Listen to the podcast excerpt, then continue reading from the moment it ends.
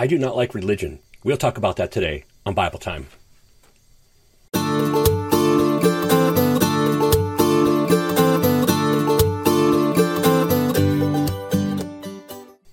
Hello again, everyone, and thank you for joining me for Bible Time.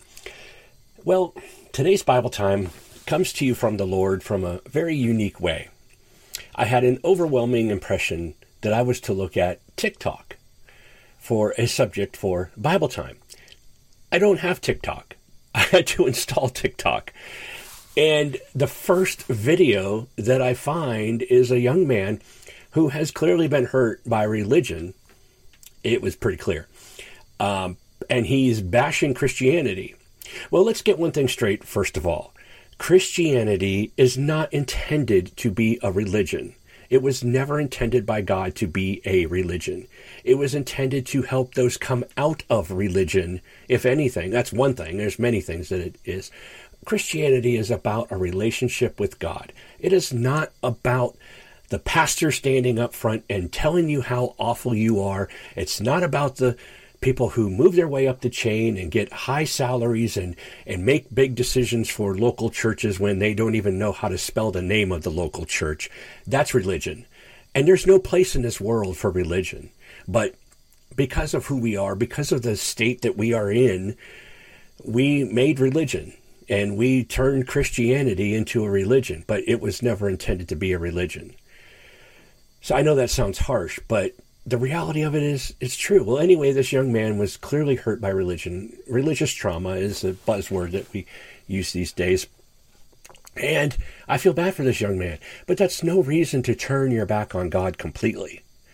That is the wrong thing to do. But that's what the enemy encourages you to do. They teach you how religion hurts you.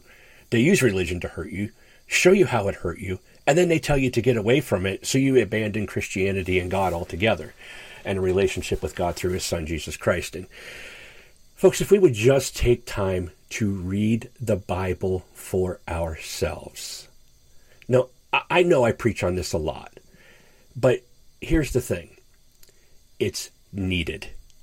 If we take time to read the Bible for ourselves, we will understand better who God is. Let me give you an example.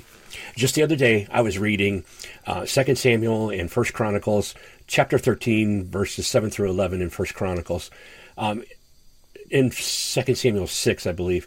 It's the story of Uzzah, U Z Z A H, who, as they are moving the Ark of the Covenant, it starts to tip a little, and he reaches out and touches it and is struck dead by God for touching something so sacred. Sounds harsh. Sounds like a God that you don't want to love. Sure, if that's the only part of the Bible you read. Oh my goodness, if you read from Genesis through Revelation, you will see an angry God. Sure. But you more than that. You will see a God of love. You will see a God of redemption. You will see a God that is Christianity. It, you will not see a religious God. You will see a father who loves you, who has adopted you, who has made you part of his family if you read the entire Bible. But if you read stories like this of Uzzah, which who by the way is probably in heaven, I'm almost confident of it. If you read stories like that alone, or stories of that are scary, like just Revelation, or just the parts that make God look judgmental and awful, then you are going to get anxiety from it. You are going to get hurt by it. And you're going to have people who don't read the Bible who become religious leaders or do read the Bible and because they're religious leaders turn things into what they're not. Take time to have the individual, individual means you alone, Okay?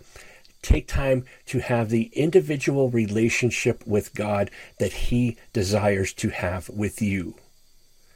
Yes, you can go to YouTube and you can you can watch Bible time and you can listen to Bible time and you can everything that I teach or anyone else teaches, you know, there are plenty of good names out there. Rest in peace, Charles Stanley, who just passed away, who was a great teacher. There are so many names out there who can teach you so many wonderful things. Okay? But don't let them be the only source. Let them be secondary sources. I am a secondary source. If I'm your primary source, tell me because that's the last time you'll hear from me. I don't want to be anybody's primary source. The primary source is God alone. He sets the foundation. He knows you. He knows how He made you. I don't know how God made you. I don't know how my teaching is going to affect you negatively or positively, but He knows. And He will bring you to me if it affects you positively and take you away from me if I affect you negatively. But you've got to let Him be the source. Because no other man, woman, or child can be the source that God can be. This individual relationship, it starts with God, it ends with God, and God is everywhere in between. And you've got to do this, or you're going to be hurt by religion, because religion is out there. Uzzah is in heaven, but religion is in this world. It's your choice.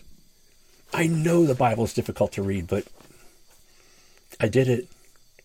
I'm not really an intelligent person. I know a lot of you think I am. I'm really not. I catch on very slowly.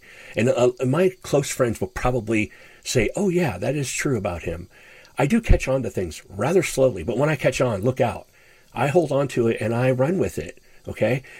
But what I'm saying is that's a gift from God. It's not me individually making any difference. It's all coming from God. He is the source of everything.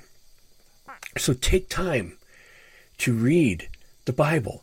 God will teach you how. He will lead you in what to read. I didn't start with Genesis. I started with 1 Samuel back in 2000. And then I jumped around until I finally read it all. He will guide you. He may not have you read the entire thing. He may have you read over and over for an entire year the book of Jeremiah. I don't know. But he will lead you. And he will make it happen. So trust Him. And don't get caught up in religion. That's your Bible time for today. I hope you enjoyed it. And I'll talk to you again all real soon. God bless.